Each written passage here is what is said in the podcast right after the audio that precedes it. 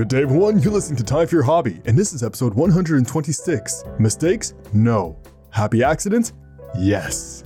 I'm your host, Alex, and today I have the honor to have Kurt as my guest on the show. How you doing today? I'm doing pretty well. How are you doing, Alex? I am doing fantastic. The weather is nice here. I'm looking out my window. Trees are all green. People are... I was going to say green as well. People are not green, but from what I see, I only see trees, so it looks good outside. That's about it. But today we're not talking about the nature outside, but we are talking about something else that is beautiful, your painting. That was a weird segue, but yeah. No, I think that was perfect. I actually dropped my jaw a little bit because that was very smooth. You're talking about the nature outside, and then we talk about natures of the painting. It's like, wow, that was incredible. I didn't even see that coming. Yeah, that was all scripted. Yep, that's definitely intentional. But before we jump into the topic of your painting as a hobby, I'm sure the listeners would love to know, who is Kurt? Kurt. Now, depending on how much you want to know, I'll really just cover the recent history.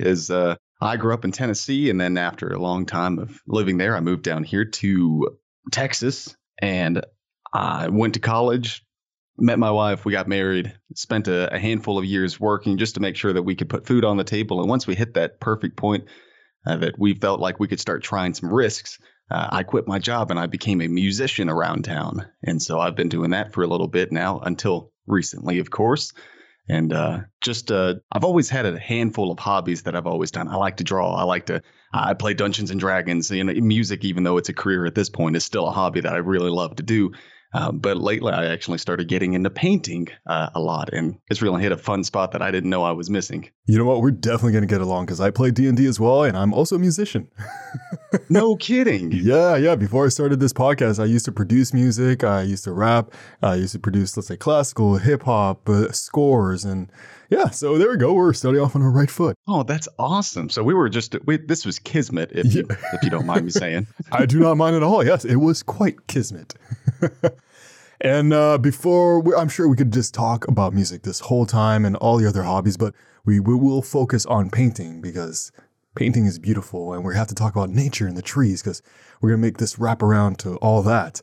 But before we do that, do you have any social media links or websites or even projects you're working on so people could come check you out and show some love? I have that stuff. I don't really do anything on it. The main thing that I do social media wise is I've got a podcast of my own called The Podcaster's Tavern, which has a Facebook and a Twitter page where we post mainly just the episodes and then some bits in between. I'm on Instagram under Hyden Siek. That's HYDENSIEK, which I'm still trying to use as my music page, but I forget to post anything on there. So, you can. I just forget about it. And of course, you say you do music. Where can people find your music? Because I want to support that as well. Well, currently, I only recently started doing the music thing. So my personal music hasn't quite been released yet. So I mainly just play around town a lot. But whenever I start getting that actually up and out there, I'll have all of that information on the various social medias that I use. Because, once that happens, I'm going to blow everything up and let everybody know. Well, in that case, I'll do my part as well. You just send me the link and I'll add it to the description of this podcast because this episode's coming out next year. Oh, wonderful. That's actually should be plenty of time. Recording way ahead of schedule, but I'll make sure to promote everything and anything you have. That'd be great. I appreciate it. And now for the topic of today, being a painter. So for you, how did you get introduced to painting? I'm sure as a child, everybody has done finger painting. But for you, what was like the moment? Like, you know what? I want to pick this up and try it out. I never had that moment as a kid. Oh, no. I had that moment as a 20-something-year-old man. I was always drawing as a kid, but for some reason, painting never appealed to me. Like, it's just one of those things you don't feel like getting into. And about around the teenage years, I started learning who Bob Ross was, but I've never actually watched him. But then I think whenever I was 22, just after we got married, I started watching Bob Ross on Twitch, which is a streaming service. And I got sucked into it, and I've been watching that ever since. So I think I'm 26, 27 this year, something like that. So I've been watching Bob Ross for 5 years, always saying, one of these days, I'm going to try that because the way he does it, I want to do that. Yeah, that was actually really the first time I ever felt like doing it was whenever I was grown. So wait, hold on. Do you still own the first painting you did and that you try to copy from Bob Ross? Well, see, no, the painting I started doing after I found Bob Ross. I didn't start painting until just the last year. But have you? So do you still own the first thing you painted, or is it like it was a scrap? You're like, this was my trial. Throw it away. No, I've kept them all, which I've done few because I have a hard time making time for my hobby. Wow, what a pun! Just do what I can. Just slid that right in there, just casually. Just a smooth one. So for people who might not know who Bob Ross is, he's a painter and he likes to paint a lot of nature and doesn't really like to paint people.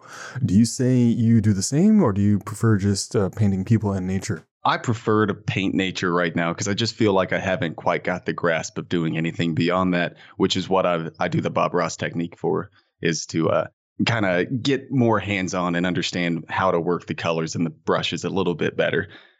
So I really love doing the nature, but I have aspirations of doing beyond that. I want to paint my dogs one day. I want to, if I can learn how to paint people, I think it'd be fantastic. But I've always had a hard time doing even like faces with just sketching and drawing and things. I could do nature. I could do animals. I just had a hard time doing people's faces.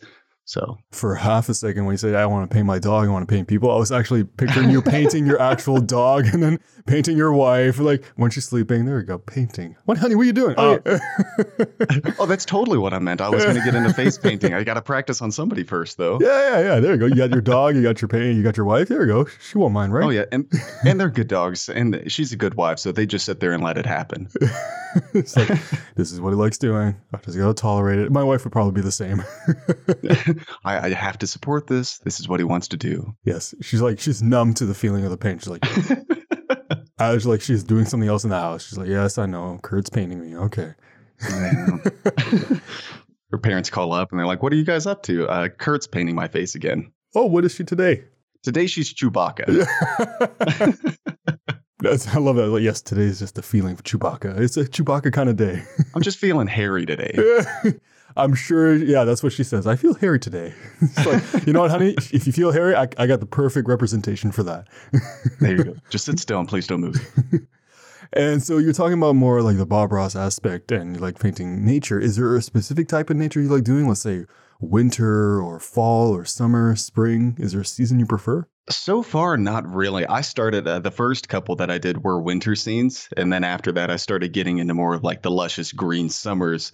But the weird part of it all is that all of this regular nature stuff to me is a practice because I've got interests in like the darker things. So I really want to get the hang of doing regular nature scenes because I want to be able to get into weirder scenes. I don't really know how to explain it. I don't want it to sound too weird and psychotic, but I have like an interest in trying to paint like hellish scenes where it's red dirt everywhere and red skies, dead trees, or even the game Oblivion. It's got like the Oblivion gates, and my wife and I thought it would be super cool if I painted an Oblivion gate. So, which is like half nature. That's pretty cool. It's kind of like a Bob Ross, but like the darker side, like after like the apocalypse of Bob Ross, if they're like a forest fire went through and then the ground is red of lava or that. No, you know what? I love that. I love the different perspective of it. Yeah, I'm like the darker Bob Ross. My hair lays over my shoulders instead of standing up on my head. So, you know, it's just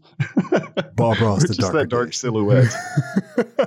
But so have you tried that yet or no? I haven't. I really want to. And I think the next one I may give it a shot, but I've still only done a handful of them that I'm trying to get that down. But I feel like it's got to be a little bit easier because if you're not doing like actual nature scenes, there's got to be fewer rules with it. You know, yeah, your trees can be black if you want to. Your skies totally can be red. And there's nothing wrong whenever you're doing alternate dimension paintings. There's a saying, right? You know, the beauty's within the eye of the beholder. I butchered that, but yes, something along those lines. The eye of the beholder, you know, the Dungeons and Dragons thing.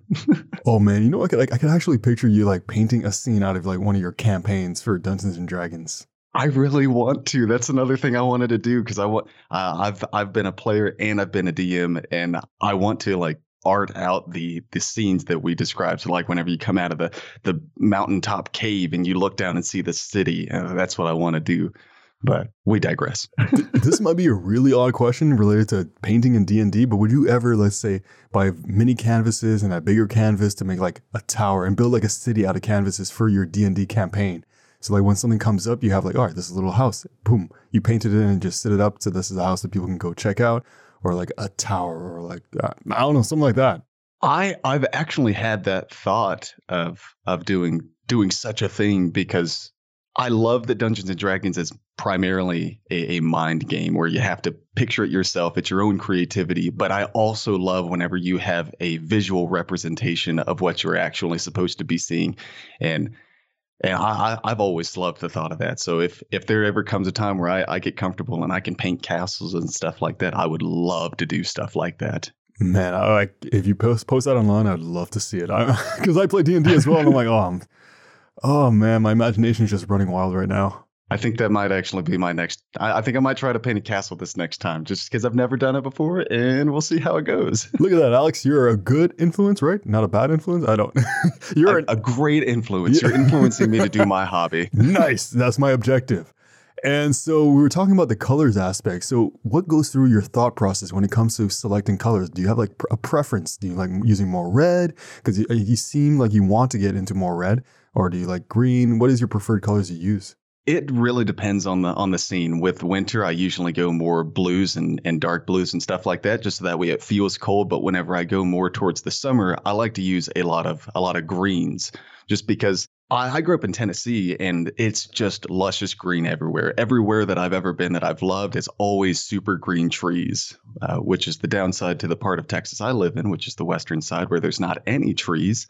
It depends on the scene that I'm trying to paint and the feeling that I'm trying to evoke out of that painting. Actually, speaking of which, do you pull inspiration from real life? Like when you go look outside, you're like, you know what? I'd like to add like a tree there in my painting. I do. With the winter scenes that I started out with, I watched Bob Ross so that way I could have a feel of how he was doing it. And then I could branch out on my own. And one of the more recent ones that I did was actually, I was planning on it being reminiscent of a place in the woods I grew up in Tennessee. But then whenever I got into it, I started changing things and then I just went off the rails. And then I added a big lake in front of it that I wasn't planning on doing originally. So inspired by real places, yes, but I usually don't stick to it very well. No, that's pretty cool. I love the aspect of just thinking outside the box. And you're just like, you know what? I'll add a lake here. You're just casually. It's probably not appropriate. Maybe there's something underneath that shouldn't have a lake. Like there's a bunch of moles that live there. But you screw it. You know, there's a lake now. Yeah, it's just like Bob Ross says. You have all the power to do whatever you want in this canvas. So if you want to move mountains, you can move mountains. You can put trees where there are none. It's your world. Do what you want. Actually, my mind's going segue to idea to idea. Have you ever considered doing or have you ever tried, let's say, instead of just limiting yourself to one canvas, but have like two canvases and have that like panorama image? That is a hopefully close by goal of mine, because I've always wanted to do that. And I want to do like a 2x6 canvas one where I've, you know, 2 tall, 3 wide. And that one's a bit daunting, but I think it would be so much fun. So yes, I do have that interest. And I could be wrong, but have you ever considered painting a wall in your house with your art? Unfortunately, at this point, I live in an apartment, so that's frowned upon. But I think it would be really cool once we bought a house that I would probably, you know, paint some of this stuff. Here in West Texas, we don't really have grass without trying really hard and spending a lot on water utilities. So my wife and I decided that we'll probably do that rock front yard where you lay rocks out. But we also thought it'd be cool if I designed that. So I put like cool rock designs with different colors and everything. So now you also mentioned tools to make the rocks. But when it comes to painting, what kind of tool do you use to create a new project? I've got I use the classic 2-inch natural bristle brush that Bob Ross uses, which after a while of doing oil paintings, I found out is not an actual tool that classic oil painters use. That's one that he did so that way everybody at home could just use whatever they wanted. It was more comfortable because everybody's painted a wall with a big brush. So he wanted to be able to take that and put it into painting on a canvas. So I use that. I've got a smaller 1-inch brush. I use the fan brush, a script liner brush, and a paint knife. And you mentioned oil painting. Do you use any other types of paints, or you're just comfortable with that one? Or is there any other one you'd love to try? One of the paint, or the, I guess it's more of an art medium that I want to get into, is watercolor at some point. I tried to do that with drawing and watercolor pencils as a kid, but I never actually followed through with it. And I think it'd be really cool to get into some watercolors. So that would be the next one. Acrylic, maybe. That one's more put a layer, let it dry, and then put another layer after that. I don't know. You know, oil is where I live right now. And you know what? If it works for you, why change it? And then, you know, you got different types of paints you can pick up later on. And there's a lot of time painting. You have to be patient to be a painter. You can't have everything unless you're like one of those fast painters. In that case, I retract what I just said. So, yeah. Like if you're Bob Ross level, yeah, where you can bust out a masterpiece in 30 minutes, good on you. I can't. I have a feeling he could do that with his eyes closed easily. Like he could just picture the frame and just do everything and it'd be a masterpiece. Do you, on that note, actually, would you ever want to challenge yourself like that? Trying like painting behind your back just for fun, or your eyes closed, or I don't know, with your left hand if you're right-handed. I would be interested. I think maybe try and eyes closed, because I feel like, you know, feeling your body physically, you would know more or less where your hands are going and how you're painting things. But not knowing which colors you're mixing up just to open up your eyes and see what kind of mess you just made, I would love to do that. And so that could take a pretty long time to do with your eyes closed. So actually on that note, how long does it usually take you to complete a project when your eyes are open? When my eyes are open is actually probably worse than my eyes being closed, because I can see the mistakes, so I take longer. I'm almost a bit of a perfectionist, because if it doesn't come out the way I see it in my mind, I got to redo it. So I usually take roughly, you know, anywhere between 12 hours to a full day to complete a painting, even over the course of a couple of days I've gone before, because every painting I've done, I've always scraped off at some point. So I put a big thicket of trees. I've got the canvas 3/4 covered, and then I realize it's not sitting the way I want it to. So I scrape it all off and I do it again. So I'm kind of the same when it comes to my music. I have a bunch in my bank that I started but haven't completed. So for that, do you have some paintings that are not completed and you're planning to go back to it later on? Or they're just like, you know what, this is just a scrap. It was like a trial and I'll do something else afterwards. The funny thing about that is all of my paintings are quote unquote finished. And I throw those quotes on because I don't remember who it was that said it, but they said, "Art is never finished. It is abandoned." I have abandoned these paintings. But to me, they're finished. I went as far as I wanted to. I went top to bottom and I covered it with oil paint. And but I don't actually move on to another painting until I've got one finished. Even if it sat there for a few days until I can get back to it, I will not start another one until it's done. I could just imagine you just looking at it like, all right, I'm going to finish you today. You make it look it's like a challenge. You're like, all right, Steve, it's you and me today. Let's do this. Let's dance. It is. I mean, I set the whole area up. I get my little easel. I get my buckets around so that way I don't have to worry about messing with that. And the whole time I get primed. And then I stand off on the other side of the room just staring that canvas down while its blank face stares right back at me. And I got to, you know, I do that hop and boxer arm shake. It's like, whew, here we go. Your wife comes in, is like, honey, you want to go for a walk? Not now. She's like, hey, do you mind going to check the mail? I can't. I'm in the middle of something. This must be at the beginning of it. This dance ends now. You've had it too good for too long. I see you looking at me. And so for you, what would you say is the best part about painting on a personal and an emotional level? Being finished. Being finished, because the entire process, as I said about the scraping, it's I wouldn't say stressful, challenging. I've never lost my patience with it, but I have gotten antsy with, okay, we're sitting on hour 6 and I'm scraping it off again. I've got to do something here. So it's tense during the painting, but in a good way, if you could have a good tense moment. But I feel really good whenever I hit the point where I say, this is good. I'm good with the way this looks. And then I put it on the easel in the corner. I basically have, it's almost like a little display area, and I stare at it for the next week while it dries, and then I move on. Now, this might be an odd question, but so for me, when I create my music, sometimes I like doing it late at night when I'm not really focusing. So that's when some of the weirdest and coolest things come out. So for you, what is your preferred time of day to paint? Okay, an odd question deserves an odd answer, so I'm kidding. So I don't have a preferred time to paint necessarily. Most of the time, I usually end up getting started at about 9 o'clock at night, because I spend the entire day trying to get myself amped up to actually set this stuff up. And so whenever I get around to it, it's about 9 o'clock at night. And then I paint until 1 or 2 in the morning. And I usually hit that point where it's like, all right, I can't figure out how to fix it. I'm going to go to bed. I'll wake up. And then first thing in the morning, I continue that painting. So the one thing I haven't done is actually started a painting in the morning, just because I usually get started at night and then I finish it the next afternoon. But I start on it first thing in the morning. So I don't know which time I would prefer to paint. I like the nighttime because everything's relaxed and you're just kind of getting into it. You don't have anything else to worry about. But I really enjoy the morning and the early afternoon because the sun starts to pass the window just right. So I've got perfect lighting to see. So I like all times of the day, really. So my wife also enjoys painting as well, and she loves the natural light from outside. So do you have like one of those lights inside your house to get that light? Or do you like using any light? I would really use any light that I can have.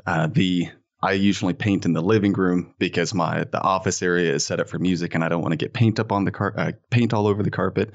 And the other room is the bedroom, and so I set it up with the canvas facing the sliding glass door to our patio. But at night, there's no sun, so I just set up a group of lamps around me so that way I can at least have some light without having too many shadows. I like that idea. Like, you can work in any environment. Once again, you could do it with your eyes closed eventually. Yeah, you can do it with your eyes closed. And at about 2:00 in the morning when everybody needs the lights off, you kind of have to. I could just imagine you doing it in a room. The lights are completely turned off. Your eyes are closed and your wife comes in. It's like, what are you doing? And she turns on the light. You just see, why are you closing your eyes and have the lights off? It's like, I want double darkness. This is advanced darkness. I mean, advanced darkness. It's level 2 darkness. I'm getting in touch with the darkness. I'm one with the night. And now to switch over from the darkness to a brighter side, if you can choose, what is your favorite painting you've ever created? Unless it's a dark painting, then yeah, we'll go back to the darkness. This one, my favorite one is actually the most recent that I did. And that's actually the one that's been in my head every time I describe scraping a painting off 12 times, because I think I'd scraped this one off about 12 times. I wasted a lot of paint trying to get it the way I wanted it. And it was supposed to be like a Tennessee scene, blue sky with some clouds, a thicket of trees and a meadow, so that way it looked like you could walk between the trees. And after a while, the trees started changing, and I made them super dark green, luscious like summer, not a whole lot of reds and yellows, but with a touch mixed in for excess plants. But then whenever I made it to the part where the meadow should be, I wasn't sure really what to do with it because I wasn't feeling the meadow. So I asked my wife, what do you think? What do you think I should do here? She said, make it water. So I made the entire bottom quarter of the canvas water, and I used teals and I used the phthalo greens mixed with the phthalo blues, and I just made it kind of dark so it almost looks like a bit of a swamp scene, like those, not like a nasty brown swamp scene, but one of those, it's water you can't see through, but it's a lovely color, but there's something that will eat you in there. Actually, does that ever happen to you when you're painting? Like, you have an idea, you're starting off, but as you're painting, you're like, whoa, this could be something else. Like, you change your perspective on how you want it, or do you already have a set mind? Like, all right, this is what I want. This is what I'm going to get. I would say I had to look back at the few that I have in this room just to see. It's like, dude, do I have any of them? There was one. It was my second painting, and the first one I did based off of a Bob Ross. The second one I went rogue, and I put Bob Ross on in the background, but I painted all off of what I wanted to. And it actually came out a bit different than I envisioned it. And, so the trees were in a bit of a different place and the mountain came out looking differently, but not terribly so, just a touch different. It's still loved, right? I still love it. But the little blue green swamp scene that I painted is probably the most dramatic so far, because I wasn't planning on doing water, and it's actually become my favorite one. Whenever I look at it, I feel really good about that one because I love the way the water came out. And do you name your paintings, like the scene? I did. I started to, at least the first one. I think I named the first one because it was like a darker winter scene, a bleak midwinter. And then I forgot to continue on with the names because I was too worried about stop scraping the paint. I could see what you calling one. Just a grr. Yeah. Usually the name is part of it because you just see the scribbles and the stab marks from the paint knife. Or I'm just tired of it all. Another one's name, done. Just like, done. I'm done with this one. One is named Finished. The other one's name is Finally. The other's name is Not Again. Another one's just a splotch. Just like... And so you do scrape a lot. Has it ever happened that you like scrape so many times and then after it's done, you're like, all right, great. It's fantastic. It's finished. And then let's say a few days later, you look at it like, oh my goodness, I missed something. Do you go back to it? You're like, nope. I'm going to stay away. This one, I said, done. I named it done. It's done. I dubbed it with the name Finished and Not Again. So yeah, usually once I set a painting off, I'll look back at it and I can usually see things that I wish I would have done differently. But I wouldn't say there's any that I've gone back and done after I've hit the finish point. There has been, I had a painting that I did most of, and then I left it for a week, not purposefully, just having a hard time getting back to it. Having a hard time making time for my hobby. Slip that right in there. Yeah. But I left it for like a week until I was able to come back and I had an idea for what to finish it. And but none of them that I've said are done have I ever touched again. And have you ever painted with your wife? That's actually something we're going to do this very weekend. Ooh. Because she's seen what kind of fun I'm having with this. She's actually the reason I got into painting, because she bought me the first painting stuff. She has seen how much I have enjoyed doing this. And so she wanted one. So for her birthday recently, I got her own little easel. I got her a nice palette, some brushes, a palette knife. And so this weekend we're going to sit together and we're going to paint. That is so awesome. I love when like couples do things together. And so my wife and I do some painting sometimes. I haven't done it in a while, but I can see she's a lot better than me. So I'm like, you know what? I'll let that be her hobby. I'll just interview people about their painting. Yeah, that'll be my hobby. Yeah. This is my art. If you can't do, you talk to somebody who can. Exactly. And I can't do a lot. Or me. I can't do a lot of hobbies, so that's why I've talked to 126 people. So yeah, that is a lot of people. I actually tried to listen through your what would you call it? Like a directory, your list of episodes, and it's been fun. I mean, there's a lot of hobbies I've listened to, and I'm like, oh wow, that actually sounds cool. So I've had a lot of hobbies before, and you've only given me more hobbies to start getting into. So that means I'll have to have you back on here for all those hobbies. There's gonna be another 126 episodes of just you. Yep, we're going to have our own personal season. It's going to be Alex and Kurt. Alex makes time for Kurt. The AC podcast. Oh, it'd be so cool. It's perfect. It's perfect. See, this is meant to be. I'm telling you right here, this is fate. This is destiny. We're gonna write some music together. We're gonna learn how to paint together. I like you're gonna say we're gonna paint. You're like, Alex can't paint, right? We're gonna learn how to paint together. Yeah.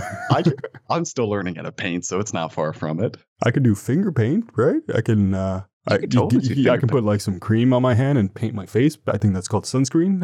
I tend to not miss a spot. Yeah, that's. I mean, just like face paint. You know? Yeah, and but I'm sure this will be a challenge for me. But I love challenges. And actually, speaking of challenges, what was your biggest challenge when you first started painting? I would say figuring out how to mix colors. I watched Bob Ross for so long, and I studied the way he moved that I felt like the physical aspect of it, I had it. And whenever I got the painting stuff, I spent like a week before I painted the first one just practicing the physical use of the brush. So I would paint an image in my mind and let the brush follow along with it. And it felt comfortable. I had no issues with that. But whenever I started squeezing out the first tubes of paint onto my palette, I realized that a lot of it is really going to be less physical and more knowing how colors mix and what they turn into. And that not all colors turn into what you expect them to. So that the biggest issue was actually learning how basically the math of paint. So yeah, actually on that note, you can get paints that are already preset colors. Like you want a specific color, boom, you can go get that. Or you can go with, let's say, the basics like red, blue, yellow, white, and black to make the shade and colors. So for you, do you prefer mixing the colors or do you like saying, you know what, today I don't want to just mix. I just want to find the color I want and use it because I know how it's going to be the outcome. I love to mix the colors. That was even a favorite thing of watching Bob Ross. This has basically actually become a podcast about Bob Ross, but I love Bob Ross. But it was listening to his palette knife on the palette and watching the way the paints mix together. Absolutely love it. So I love mixing them on my own. I think it's handy to have the pre-mixed colors, but there's certain shades that you can't necessarily buy at the store. But if you mix them yourself, it will become more natural, but you will also gain an understanding and appreciation of each shade. So it's, you know, I think it's handy to have those pre-mixed, but I much prefer doing the mixing on my own. Has it ever happened to you that you had, like, you wanted a specific color and you're like, all right, well, a little bit more red. Oh, too much red. A little bit more yellow. Ah, too much yellow. A little more red. A little more yellow. And just like it becomes a giant splotch every single time, because there's that weird equation you got to figure out. So it's like, oh, I want like a cool brown. So you decide, oh, you know, let's just take some brown. We'll do a little bit of red. We'll put some green in there. Oh, that's too much chocolate. I wanted it a little lighter. So you put in some white, but then it's too much white. So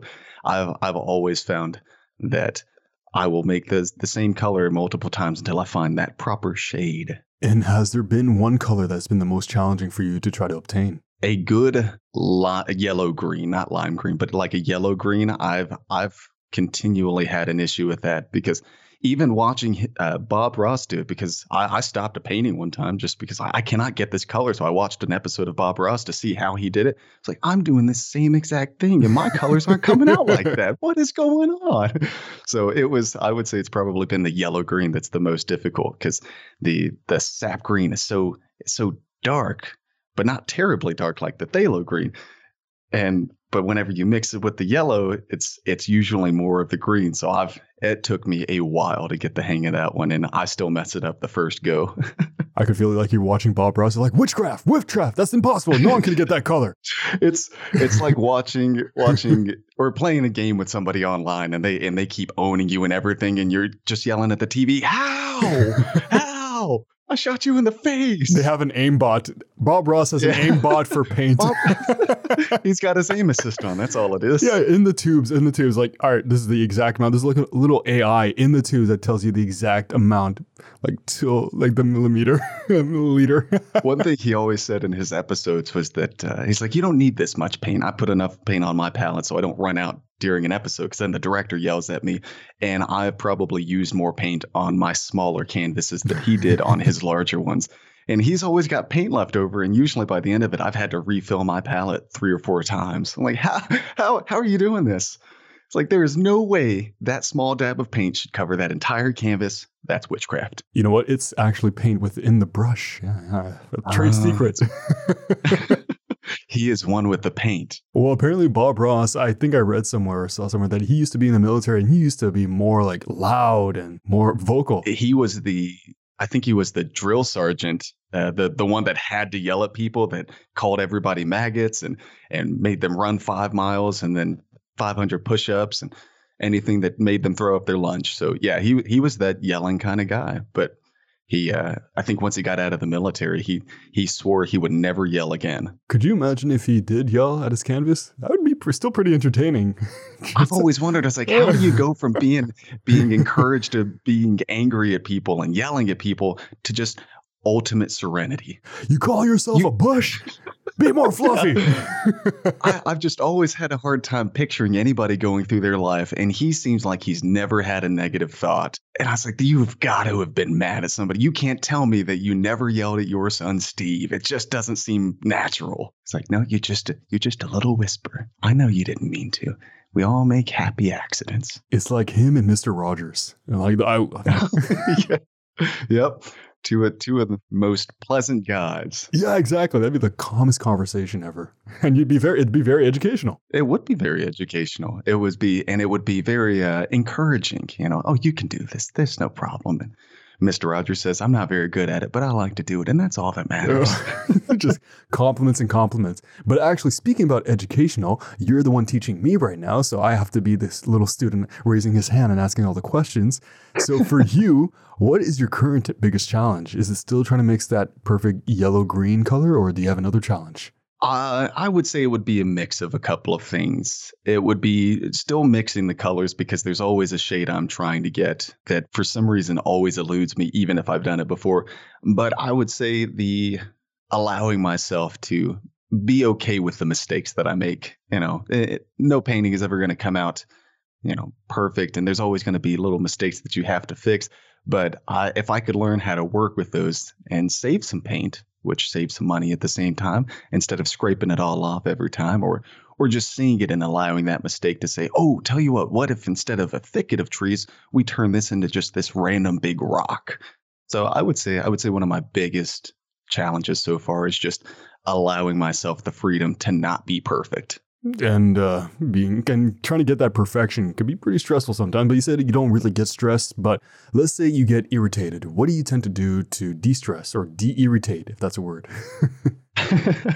Well, it depends. Usually I'm drinking at the same time, so I just drink a little bit more. But if I get stressed with the painting, usually I'll stand up because my easel that I was using before was kind of small, so I had to sit down to use it. And so I would stand up, stretch my legs, just let the blood flow and take a breath, maybe use the bathroom because I've been sitting for 6 hours painting. And then I just sit back down and just kind of get back to it. And usually I've never become too terribly irritated where it's hard to go back to. You know, it's not like rage quitting a game and uninstalling it. It's, you know, I stand up, and as soon as I stand up, I feel a little better and I go back to it. So I wouldn't say I don't get stressed. I do get stressed because I don't like the thought of not being naturally good at something. So finding out that oil paints is not as easy as Bob Ross makes it look. I do get stressed, but never overly. I think enough that a challenge should stress one in order to learn it. And as long as you keep doing it, the better you get. Exactly. So it's all about practice, persistence, and perseverance. And as Bob Ross said, there's no mistakes, just happy accidents. Just happy accidents. Just angry accidents. Just angry accidents. Just a few canvases with a giant hole through them. Yeah, just a few. Yep. Just a big glob of wasted paint. It's art. Yep. This is definitely part of my process. I destroy 4 canvases before I keep one good one. I've actually had that thought that not that I don't necessarily see myself as an artist in that facet, but having like an entire museum display, interpretive art, I guess you would call it, with canvases, some unfinished, you know, that can be like the art is only abandoned series. And then the next one where it's just, this is just, you're interpreting, you can see the rage, you can see the paint knife still in that canvas. I could just imagine this is like put up in a museum and has like an audio component, and people, when they walk up to it, they listen to it, they can just hear you like in the process of painting, like, ah, why? And they're like, oh, I understand. It's all art. Even the anger itself is art. The expletives, those are art. You little lad. Yeah. So I've always thought it'd be interesting if I could get away with something like that, because that'd probably be the easiest art I've ever done. Honestly, I would love to go see that in a museum, just like your destroyed canvas. And just like if there's an audio component of you just like raging out, I'd be like, okay, I understand where he messed up. And like you can touch a specific spot on the canvas and it could just tell you what happened at that moment. That would... I think it'd be a whole lot of fun if I could make that happen. That would be the only art I could ever actually, or I guess the only abstract art that I'd be able to look at and understand.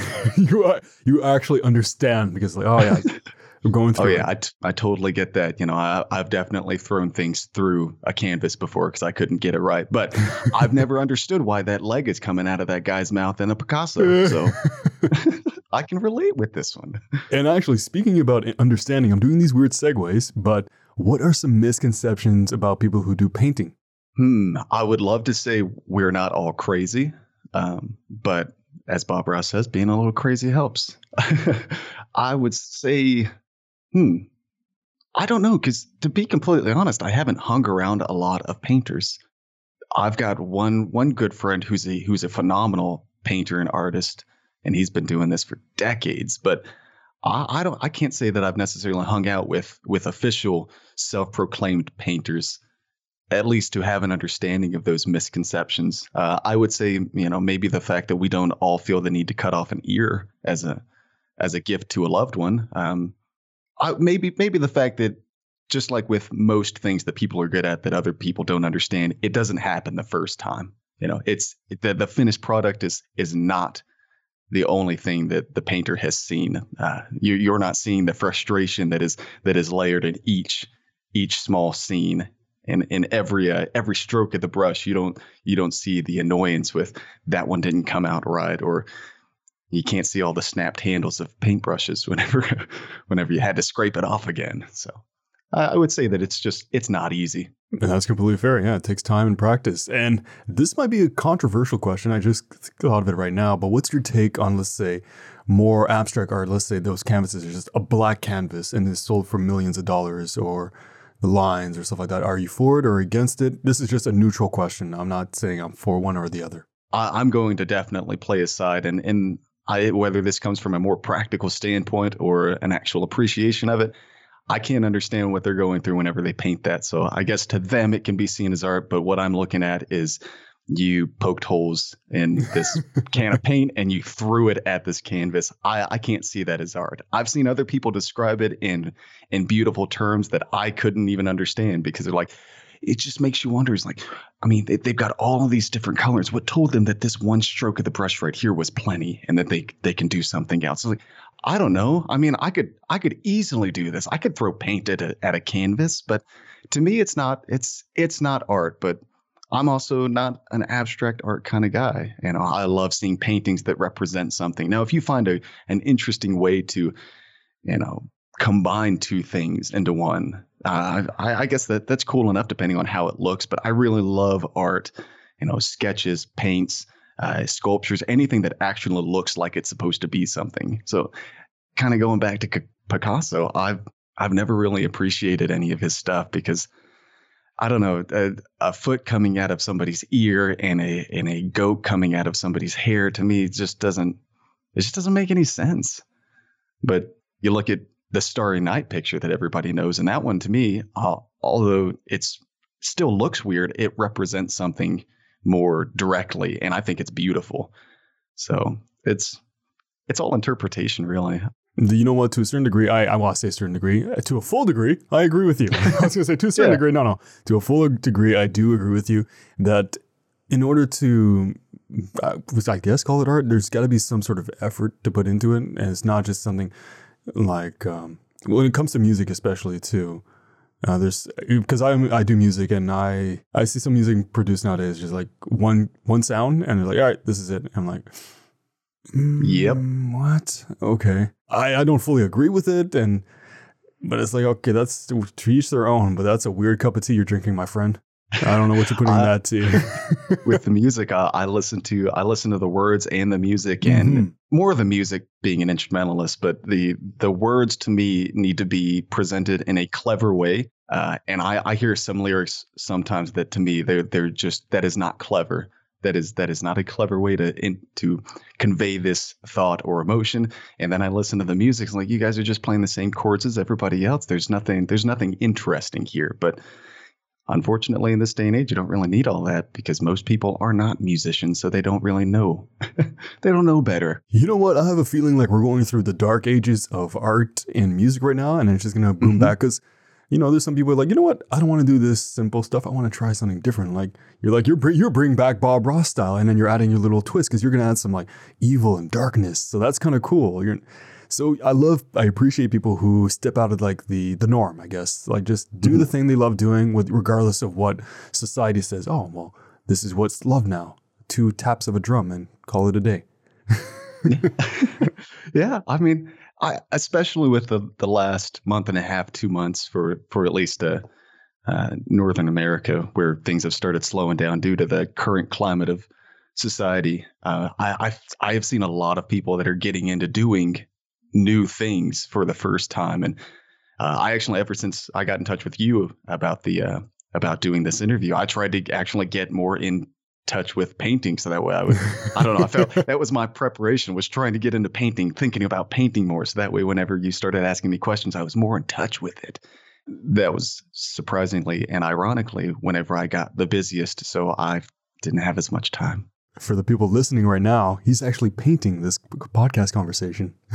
Yes, I'm painting you in front of a mic, and then there's like that classic TV dividing line. So you've got a different background, and then I'm painting me with a mic and different background, and And then there's bats and there's a red sky off in the distance. And then there's a tornado. It just got weird. Oh, so you're basically painting my house. I got bats and tornadoes all the time. Yeah. That's my entire, we could almost divide our apartment in half between mine and hers. And hers is spick and span and cleaned up and nice. And then you look into my office and there's cups and there's notebooks and there's coasters, packs of guitar strings, for some reason, a stack of trivia cards. Are you sure we're not living in the same place? Because that sounds exactly like my place. We could be. What if this is like a parallel dimension where everything's the same, just in a different reality? And we're actually sitting right next to each other. And we're interviewing, or I'm interviewing myself. Boom. And I'm answering myself. This became a really meta podcast. So this is the abstract podcast. You have to think about this one. Yeah, you have to think about it. And that's what our AC podcast that we have to do now. That is actually abstract concepts. Yeah, you're listening to AC podcast, keeping it cool. We keep it cool, like the other side of the pillow. Yeah, that's awesome. Oh, man, I love this conversation. We're just going off on everything that's on our mind, which is fantastic. Like, oh, right, we got to talk about painting. But actually, yeah, back to painting. What has painting taught you in life? It has taught me that nothing is given, only earned. I mean, there is a certain acuity that we can take into a first-time project, but I mean, nobody is ever just a natural at it. I know there's a lot of people who said, oh, yeah, he picked the guitar up the first time and he was playing along and he was phenomenal. It's like, he did not do that. She did not do that. Whoever it is, there was some practice along with it. Now, they may have picked it up faster, but that's just like anything else. There's some people that are just more athletic than other individuals, starting out at least. But depending on how much work you really put into it, that's where your results really come to fruition. So you'll see how much effort you put in with what you're able to do later on. It's exactly like riding a bike. Like riding a bike. Mm-hmm. Funny anecdote about that. The moment I learned how to ride a bike on two wheels, my dad was so happy. He gave me two thumbs up. Me, as the idiot I am, I let go of the handles and gave him two thumbs up, and the wheel twisted and I went flying. Whenever I learned how to ride a bike, I understood what brakes were supposed to be for, but I was afraid of using them because I was afraid that once I stopped, I was just going to fall. So mine were last-ditch efforts. Once I reached where I was going to, I just jumped off. It was not very graceful. I swear, we're talking to the same person. Like, you and I are the exact same person. Like, I remember this one time when I was riding a scooter. I was going down a hill. And I'm like, a scooter's got two wheels. A skateboard's got four wheels. A scooter's kind of like a skateboard. Can I ride this without holding the handlebar? So I let go of the handlebar, and yep, I went flying. Turns out it doesn't quite work because that big handlebar really throws off the center of that balance. Yep, but it's through trial and error, which applies for painting as well. You learn what works and you learn what doesn't work. And you have been doing this for a while. If you can just beautifully tie that back into what we're supposed to do. Sorry, I digress a lot. I can only apply that in my podcast. In real life, I wander. I just wander so much. See, but there's less to worry about in real life because you can wander wherever you want to and you'll find something cool. Whereas a podcast, you're not supposed to. Yes. You can't escape from reality. You got to stay focused on the actual topic on hand. And actually, speaking about reality, do you want to present this hobby to the world or use it as an escape from reality? I've had a lot of hobbies, and the only hobby that I've ever had the true intent of bringing to the world was music. And so, drawing, recently painting, the things that were art-based like that, I've honestly never had a desire to put it out there. Not that I wouldn't, but the only person I really show my drawings to are like my wife. So whenever I sketch something and I love it, I run in there like a small child. I'm like, look what I did. Can we put it on the fridge? She's like, yeah, that's great. Thanks. I mean, that's really cool. It's really lovely. And I do the same thing with painting. So every time I like put a tree in, I was like, hey, you want to see it now? But as for actually like putting it out there, it's really just a tool to exercise creatively to me. So it's nothing that I have the intent or desire for people to buy it. Although now that things are starting to get full in my house, I'm thinking about maybe seeing if somebody wants some art for like $15-$20, just so that way the art pays for itself and I don't fill my house up. But I couldn't say that I've got the full intention of having a museum display. Although after our conversation, I think it might have to be a thing. I would love an interactive museum of your art. I think that's going to be part of it because it's going to be like the it's going to be art in itself, because to me, it is a farce. It is going to be that abstract concept that is actually poking fun at the abstract concepts. So it is art and satire. Yo, you got my vote. And also, if you do end up selling your art, send me the link. I'll share it in here, because this is my job. I say job. This is my hobby. I share other people's hobbies. Yes.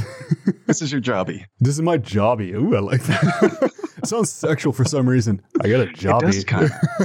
It does sound like a British slang term for a chubby. And this podcast got the NSFW mark. No, I'm kidding. And we're going to go ahead and check that box that says explicit content within. Yeah, jobby. Yeah, that sounds dirty. Let's add it to the list. You look like you're sporting a jobby, are you? I may sell some things just to kind of pay for the paints and stuff, but I don't take myself seriously as a painter or an artist to actually get into worrying too much about that. And I don't take myself seriously as a podcaster. I'm just having a conversation with a new friend. That's what's happening. That's exactly right. With a new best friend, I would add. Absolutely. With myself and with yourself. Exactly. Turns out we're our own best friends. Yes, yes. It has been within us all the time. You're me with hair. Yes. And do you have any word of advice for anybody who might be interested in this hobby? I would say that the first bit of advice is to buy the stuff. You can actually buy a Bob Ross kit via Amazon. It's not terribly expensive, and you can buy a good bundle of canvases, which is what my wife did to get me started on this. And then once you do that, it's kind of like the first hit. You're going to want more after that, unless it's just not your thing, in which case you won't want more. But buying the equipment is the most primary thing, because I spent 4.5 years always saying, one day I'm going to buy this stuff, and I'm going to try to paint. I think it'd be fun. And I just never made that purchase. So I never started. But then my wife did. And now I'm painting. Look at that. And then you're here. And now I'm here. It's all part of the plan. It is all part of some strange parallel dimension scheme of things that brought me to myself. It was all me. I did it. I planned this since the beginning, since your birth. Kurt, I am you. And you are me. No, that's impossible. I am your father, but technically I'm you, so I am my own father. Yeah. I went back in time to another dimension. Isn't that the premise of like Back to the Future, that he is his own father or something like that? Or something like that? I think so. It's been a while, but I'm pretty sure that's what happened. Which, if you break it down, still shouldn't make sense timeline-wise. Nope. It shouldn't make sense. I think we'll have to make a painting out of it so it becomes more... It makes more sense. Yeah, I think we're going to have to paint this one out just to actually see how it could work. And I've asked this question at the beginning of the episode, but I'll ask it again at the end. Do you have any social media links or websites or projects you're working on? It could be related to your hobby or anything else at all. So the main hobby that I work on currently, painting is the hobby, but I don't really have a social media for that because I forget to post. But I've got my own podcast, which is The Podcaster's Tavern. And that has a Facebook and a Twitter page. We're on all major podcasting platforms, and that's really the most that I do social media wise. Other than that, I've got an Instagram, which is Hyden Siek, HYDENSIEK, and that's where I'm trying to turn it into like my personal / professional social media sharing source, because Facebook gets too bogged down with the same meme and videos all the time. So at some point, I plan to start putting my paintings up there and showing like some music and everything. I just have to actually sit down and make time for that as well. You got to make time for your hobby. Got to make time for my jobby. Your jobby, right. The jobby. The dirty jobby. Well, that's perfect. I'll put all that information in the description below so people can go check it out, show some love, so show some support, and just see your journey. And now for the final question, the one that no one wants, but Alex keeps asking it at the end of every episode. Do you have any questions for me about painting? Questions for you about painting. I actually do have a question for you about painting, because you said you have painted before, correct? Correct. You painted with your wife. Is that anywhere that we could see it? Or did you throw it away out of frustration? I think I did. I did make a post on Instagram once of some painting I did. I did one where I did the logo of Time for Your Hobby. It was weird. It wasn't actually a logo. I just wrote Time for Your Hobby, but I made like a fade background. I tried the other thing, and then I did another one. It was like an exclamation mark just for fun, and then I put tape, and then I painted within the the tape. So it was kind of like more symmetrical and then different colors. So it was vivid. And I wonder if I think I gave it away, but I'll have to double check. I did. Oh, that's awesome. I did another one as well. I like trying, I love mixing colors. I love the vividness of colors. That's definitely my thing. But I do love painting when I have the chance. I'm horrible at it. I can't paint trees. I wish I could. I tried drawing. Nope. I can barely get even eyes. It looks like one eye's like popped out of the skull. That's basically how I draw. I can't do eyes. I can draw skulls, but for some reason, whenever I actually try to put skin on that skull and an eyeball in the socket, it just all falls apart. And it looks better as a skull because then it's just a creepy person. Yeah, it's just somebody having a bad trip. Yeah, exactly. That's exactly. It turns into a Picasso, and then for some reason, there's a foot coming out of her eye. Or whatever. Yeah, this is definitely on purpose. This is where I meant. This is where I'm putting the foot in my mouth. Yep. That's what I'm doing. See, now that I would understand. I would understand that reference. The metaphor. Yeah, the metaphor in that. I would understand that. But coming out of like the eyeballs and the hands coming out of the ears, I don't understand that. I don't know. I was going to try to make something out of it. Like, I see my path ahead of me. Nope. I see a foot in my eye. I don't see anything because there's a foot in my eye. Yeah. I got drop kicked in the face. Maybe keeping an eye on where you place your feet. See, this is where we're getting way into like the meta aspect. Like, yes, and this is what it means. It means that cheesecake should not be left on the counter. Yes. What? What does that have to do with a foot in the eye? Well, you see, cheese and eyes. Nope, don't even try. Jeez, and that's what the hand coming out of the ear means. Don't reach farther than you hear. I don't know. So I got like a 6-foot wingspan. So this is as far as. So if my wife is further than my arm reach, am I legally obliged to listen to her or no? Legally depends on where you live, but depending on if that hand is coming out of your ear remains to answer that question. So she has to be like right beside my ear so I can hear her.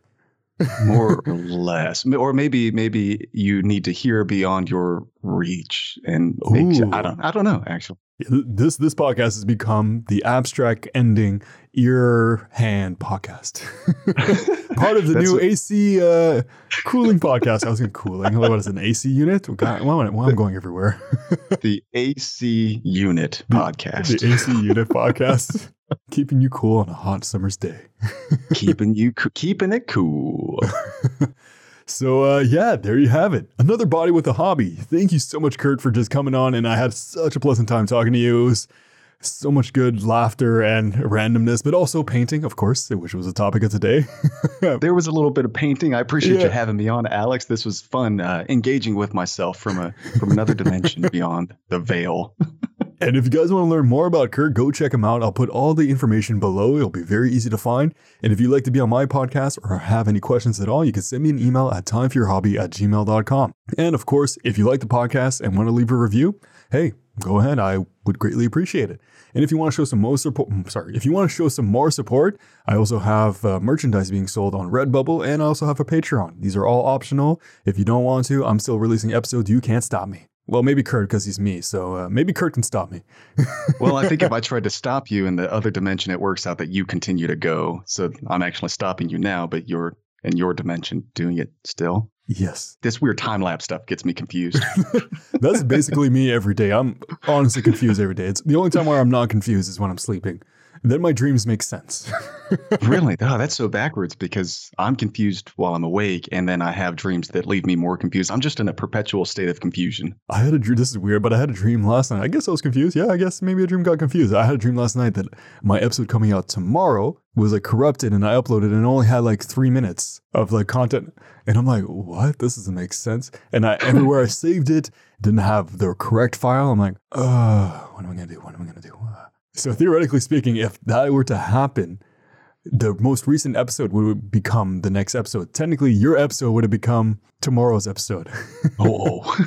A lot of editing right away. a lot of really fast editing. You know, I have to cut out all of my random tidbits and stuff. But yeah, I mean, I think it would come out just fine. You mean cut out my random tidbits? Your stuff is perfect. See, I thought your stuff was perfect and mine were just random. See, that's that weird time lapse thing we're talking about. We're just complimenting each other and really we're the same person. So we're just patting each other on our back. Or Alex, you did a good job. Oh, that was such a great interview, Alex. Oh, you're so wonderful. Thank goodness. Well, Kurt, thanks for coming on and sitting down and talking about painting with me. It's been such a pleasure. You're a wonderful individual and fantastic artist. There, you just said it for me. I was going to say thank you once again for coming on my show, and you just did it. Thanks for having me, Alex. It's been a blast. So until the next episode, make some time for your hobby. Take care.